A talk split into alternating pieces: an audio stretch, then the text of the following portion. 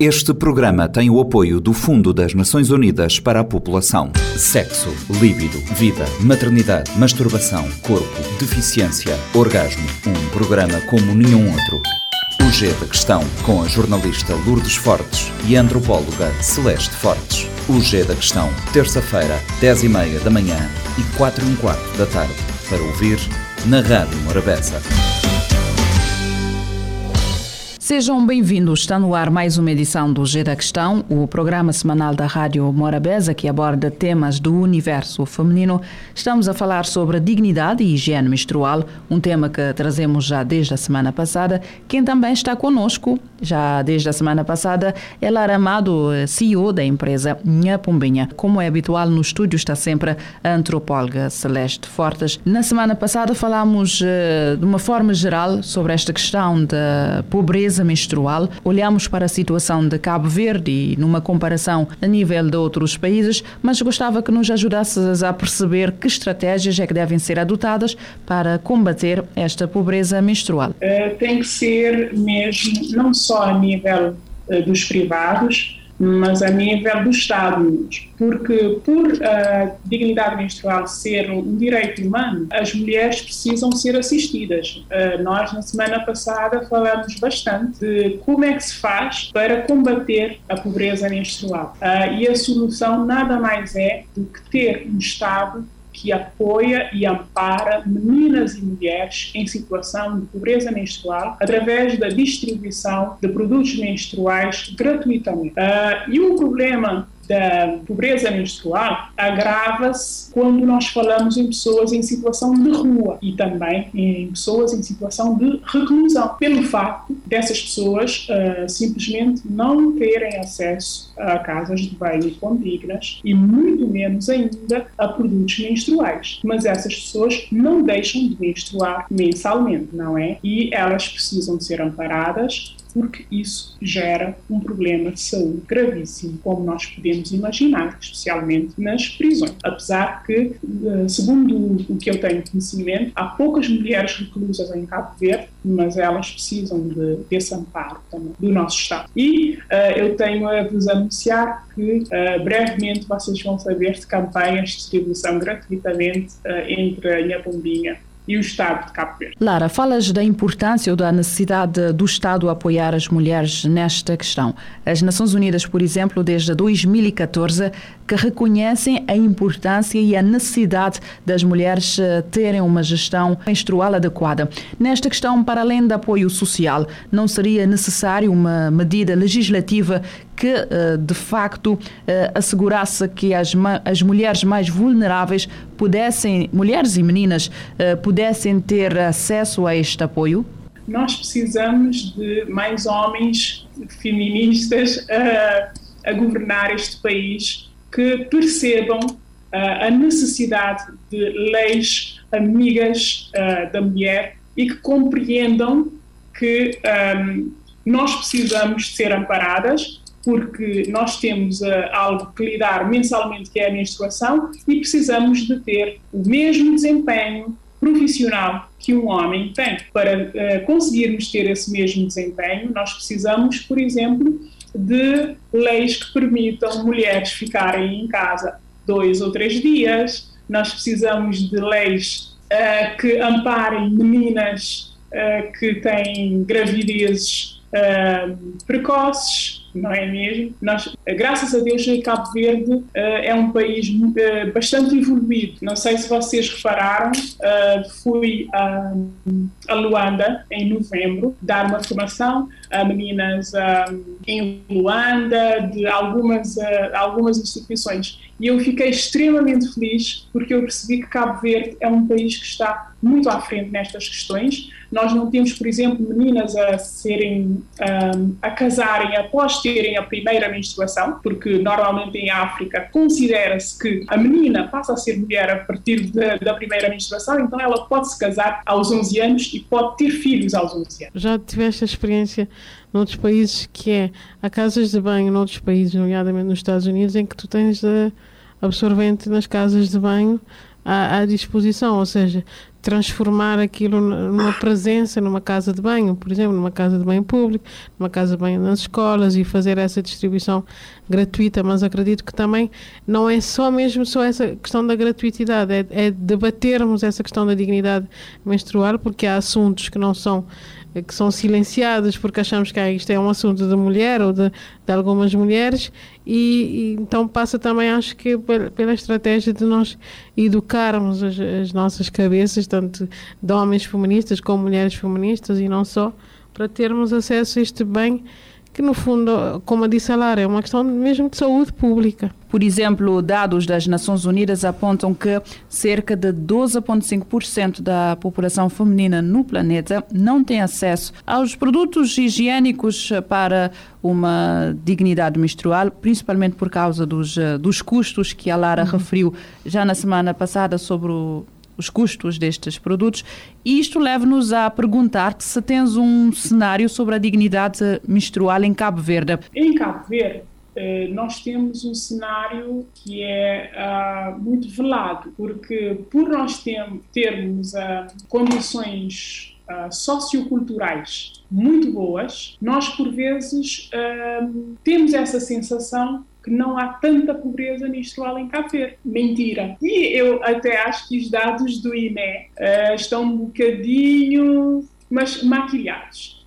Uh, porque eu não acho que apenas, por exemplo, uma em cada cinco meninas falta às aulas por não ter uh, produtos menstruais. Eu acho que há mais, mas mesmo assim nós aqui em Cabo Verde, depois da pandemia, temos tido uh, uma, um aumento enorme do, dos preços dos produtos e, como a Celeste disse bem, os produtos menstruais não são considerados produtos de primeira necessidade e, por isso, são produtos extremamente tributados e, por isso, vêm com preços elevados e de difícil acesso. E se nós não temos uh, esse acesso a esses produtos, já é mais um, um check na nossa lista que a situação em Cabo Verde não é das mais uh, ideais. Nós temos bens caríssimos, nós temos falta de informação, porque as mães não falam com as suas filhas em casa, nas escolas não há uma abordagem, por exemplo, no Brasil, um, há uma abordagem amiga das meninas dessa faixa etária, que é necessário adaptar o discurso para a idade dessas meninas. Nós, por exemplo, em África temos 208 milhões de meninas e mulheres na idade fértil, ou seja, dos 11 aos 49 anos. Mas em África, no geral, e Cabo Verde também, nós temos pouquíssima informação uh, sobre produtos menstruais. Tanto é que em Apumbinha vende uh, coletores menstruais e as pessoas desconheciam coletores menstruais. Os coletores menstruais foram inventados em 1939, ou seja, temos pouquíssimo acesso à informação em Cabo. Eu vou aproveitar esta tua deixa dos coletores menstruais quando estamos a falar da menstruação e estamos a falar nas dificuldades financeiras para sustentar esses cinco dias de cinco, cinco dias ou mais do período exija, por exemplo, que esteja disponível uh, produtos que permitam uma gestão sustentável, recicláveis.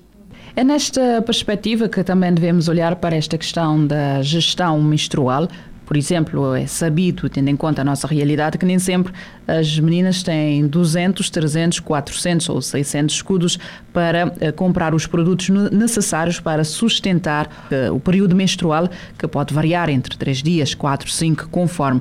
É, é nesta perspectiva que estás a falar em alternativas. O que eu pretendo defender uh, com a pombinha relativamente à dignidade menstrual, o que eu, a, a pecinha que eu consigo uh, mudar neste cenário é trazer produtos uh, para Cabo Verde que são ecológicos. Uh, comecei o projeto Minha Pombinha com absorventes uh, reutilizáveis. Como é que funcionam os absorventes reutilizáveis? As nossas mães, uh, lá nos anos 50, utilizavam umas toalhinhas e essas toalhinhas elas lavavam-nas e colocavam a secar e depois reutilizavam no mês seguinte. E hoje em dia a proposta é praticamente a mesma, mas o que muda é que ela, uh, as mulheres, ao utilizarem este tipo de absorvente, já não mancham as suas roupas com sangue. Eu não gosto de utilizar o termo manchar porque a menstruação não é algo sujo, é algo limpo, sai do nosso corpo e uh, eu prefiro dizer molhar de sangue com esse tipo de absorvente que é respirável, mas, mas também é impermeável, uh, as nossas roupas não vão se molhar com sangue. E o que acontece? Esses absorventes não têm produtos químicos e por não terem produtos químicos não uh, possibilitam tanto quanto os absorventes descartáveis a proliferação de micro-organismos. Só para completar, os coletores menstruais são muito mais saudáveis saudáveis ainda, porque ficam em vácuo, fechados dentro da vagina e não têm contacto nenhum com o oxigênio e bactérias zero. Então é um produto extremamente saudável. O aspecto financeiro disto tudo é que tu quando compras, por exemplo, um coletor de 2.500 escudos, tu uh, estás a poupar imenso, porque o coletor uh, ele tem uma vida útil de 3, de 3 anos mas é eu, como eu costumo explicar às minhas clientes. Tu, quando compras um carro, ele tem uma vida útil de 5 anos, mas não deixas de utilizar o carro após os 5 anos, certo? Continuas a utilizá-lo então é tipo coletor, podes utilizá-lo até 10 anos. Imagina o que é não comprar absorventes durante 10 anos. Lara, não, eu estava aqui a ouvir-te apontaste para o valor de 2.500 escudos para um coletor. Estamos numa sociedade completamente desigual e onde as pessoas têm eh, dificuldades financeiras até para coisas mais básicas com preço mais baixo. Por exemplo, uma pessoa não, que não tem saneamento. Em casa, o salário mínimo mal, mal chega para cobrir as despesas com a alimentação comprar uma bolsinha de compensa higiênico já deve ser considerado um luxo. É, é, neste aspecto é que são chamados os decisores, os promotores das políticas públicas para que o acesso a estes itens seja gratuito. Exatamente isso que eu estou a lutar para fazer e já consegui algumas parcerias com o Estado e é exatamente isso que nós vamos fazer. Porque eu tenho muitas clientes, por exemplo, perguntam o preço e daqui a dois, três meses vêm fazer a sua compra e uh, mas é um esforço, é um esforço enorme para elas conseguirem juntar esse dinheiro e comprar o coletor. Só que o que eu uh, ensino é um bocadinho de educação financeira, porque tu, se queres ter mais saúde, mais poupança, tens que pensar a tua vida e ser um consumidor ou uma consumidora consciente e racional e fazer, lidar com a tua menstruação de uma forma mais consciente, mais racional e uh, ecologicamente uh, correta também. Terminamos assim hoje da questão. Uh, falamos sobre a dignidade e higiene menstrual, um tema com ainda com muito por explorar, mas que contamos trazer numa próxima edição do G da Questão, não na próxima semana, mas numa próxima oportunidade. Este programa está disponível em formato podcast no Spotify e em radiomorabeza.cv.